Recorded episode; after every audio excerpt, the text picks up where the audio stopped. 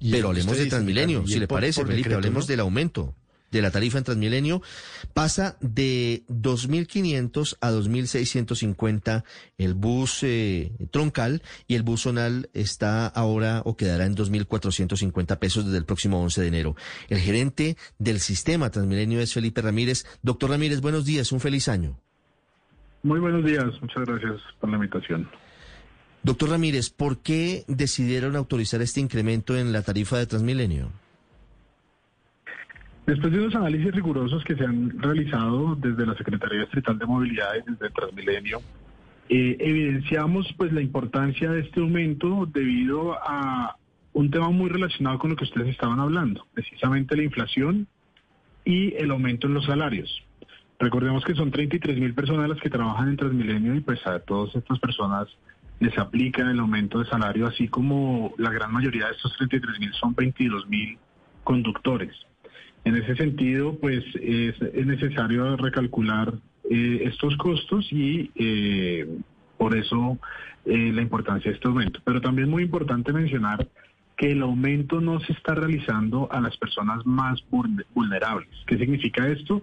Aquellas personas que hoy están siendo subsidiadas por el CISBEN, por adulto mayor o con discapacidad a través de la tarjeta Tu Llave, a estas personas no se les sube el, pasaje, toda vez que el ejercicio precisamente realizado desde la Secretaría Distrital de Movilidad arroja que eh, este grupo poblacional eh, tiene una capacidad de pago inferior y por consiguiente no debemos hacer el aumento a este grupo poblacional.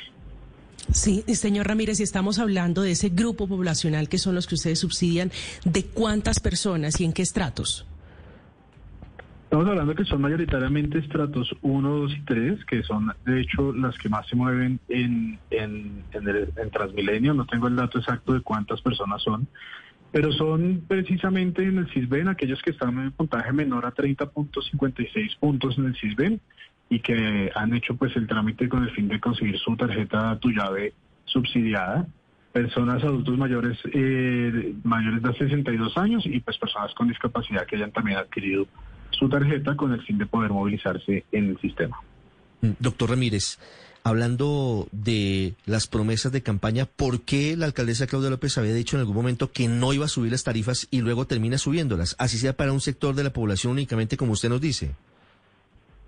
Las condiciones de los estudios técnicos que mencionábamos, que han sido rigurosos, pues han mostrado cómo ha sido la evolución durante estos dos últimos años. Recordemos que estamos hablando de un tiempo en el cual hemos estado eh, viviendo pues a través de una pandemia, una situación bastante compleja que ha cambiado algunas condiciones y que ha hecho que se deba repensar algunos temas. La tarifa en los últimos dos años no había aumentado, el último aumento que habíamos tenido había sido marzo de 2020 y precisamente en el último año no había aumentado con el fin de poder ayudar a solventar esta situación compleja que habíamos vivido por COVID. Hoy, eh, con la reactivación económica, con este aumento en los salarios, con eh, la inflación y con las condiciones además difíciles financieras que atraviesan no solamente Transmilenio, sino la ciudad en general, pues debemos eh, hacer este aumento con el fin de poder mantener y equilibrar absolutamente todas las distintas condiciones que tenemos en el sistema para prestar el mejor servicio posible.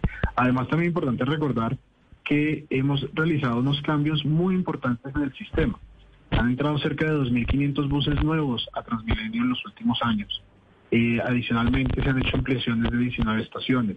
Estamos cambiando flota vieja de todo el provisional que ya terminó de salir por flota nueva que está prestando un mejor servicio y que además eh, lo presta en condiciones mucho más limpias, que nos ayuda a tener un aire mejor para poder respirar y eh, unas condiciones también en términos de cambio climático, gases de efecto invernadero mejores. Así que estamos dando pasos muy importantes y pues todo eso, por supuesto, eh, hace parte de eh, las decisiones que se están tomando. Doctor Ramírez, ¿sube el precio del pasaje de Transmilenio para adultos mayores?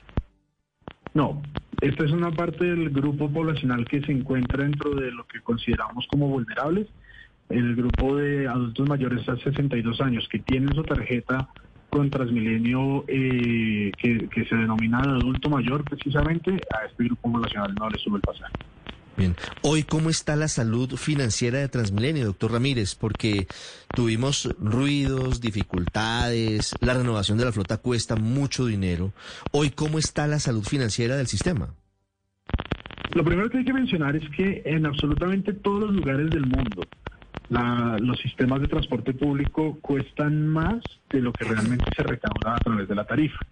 Y en condiciones de pandemia, pues esta situación se agravó, no solamente en Bogotá, sino, vuelvo a insisto, en todas las ciudades del mundo.